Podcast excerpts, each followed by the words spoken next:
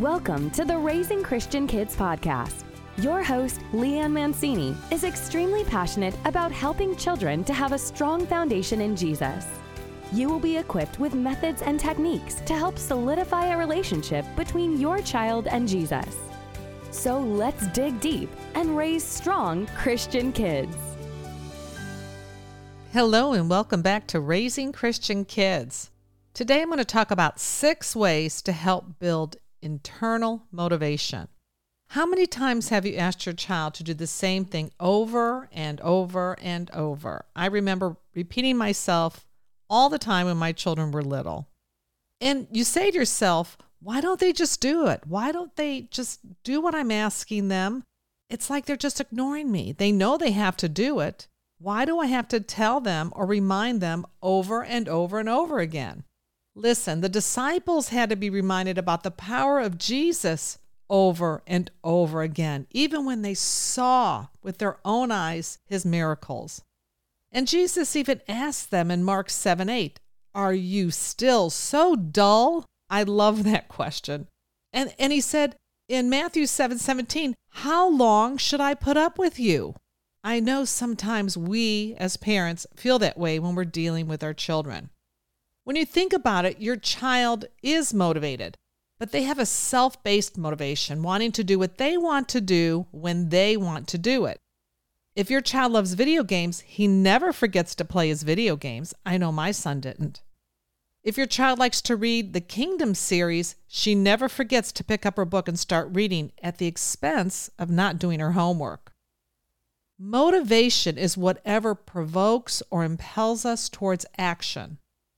And God's word speaks about motivation, and Christian motivation is different from those who are unbelievers. As a Christian, our motivation or inspiration should come from God and not from the things of the world. Motivation is defined as that which moves one towards an action, that which changes, provokes, or impels our very being. The Bible has a great deal to say about motivation. God helps to motivate us in the right direction according to His will as we read His Word. Jesus always did the Father's will, motivated by pleasing Him through obedience, and that's in John 8 29. His obedience extended all the way to the cross, where He humbled Himself and, quote, became obedient unto death, and that's Philippians 2 8. The Apostle Paul spoke of what motivated him to endure the suffering he experienced. And he says in Philippians 1:21, "For me to live is Christ and to die is gain." You know, love motivates. You are motivated to be the very best spiritual leader for your child because you love your child. So, how do we help our children build internal motivation to make wise choices and to be obedient? First, model it. Your child is watching and observing all you do and say. Are you self motivated to read your Bible daily? And to keep your bedroom clean? Does your spouse have to consistently remind you to do something you know that always needs to be done? Be careful using external motivational prompts, such as bribing them. For example, I told you twice to pick up your toys. If you do it now, I'll give you some ice cream before dinner. You want your child to do what is right because he knows in his heart it is the right thing to do, not because he will get a reward. As they get older, those rewards won't work anymore. However, if your child is responsible and does what he needs to do before being told, you know, exhibiting internal motivation, you can offer him a privilege. It is a privilege to have an extra hour of screen time or a privilege to be able to go to your friend's house. Privilege and responsibility go together. Dr. Scott Turansky states it's not necessary to avoid all external motivation, but use it to build internal motivation in your child.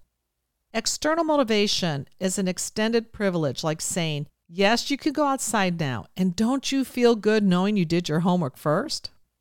Also, transfer responsibility to your child to build internal motivation. Do you continue to prompt your 12 year old child to pick up his clothes and put them in the laundry room?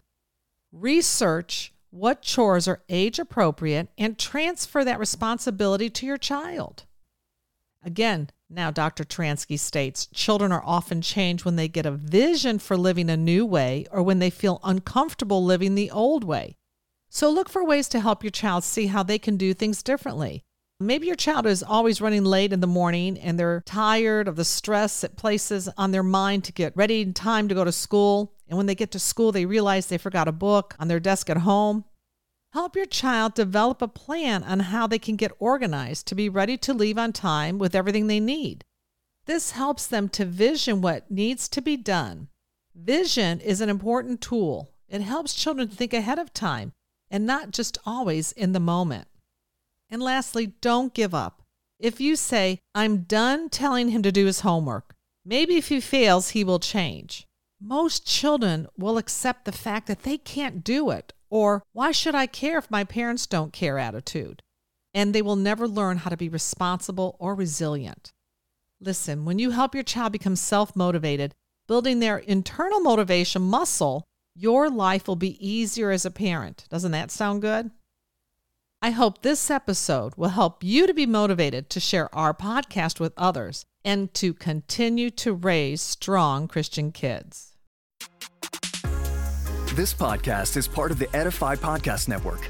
Edify is a faith inspiring app that brings together thousands of the best Christian podcasts in one place for your listening enjoyment. Cut through the noise and grow your faith by diving into the world's top Christian podcasts today. Download the Edify app for free from the App Store or Google Play, or by going to edify.app. That's E D I F I dot app.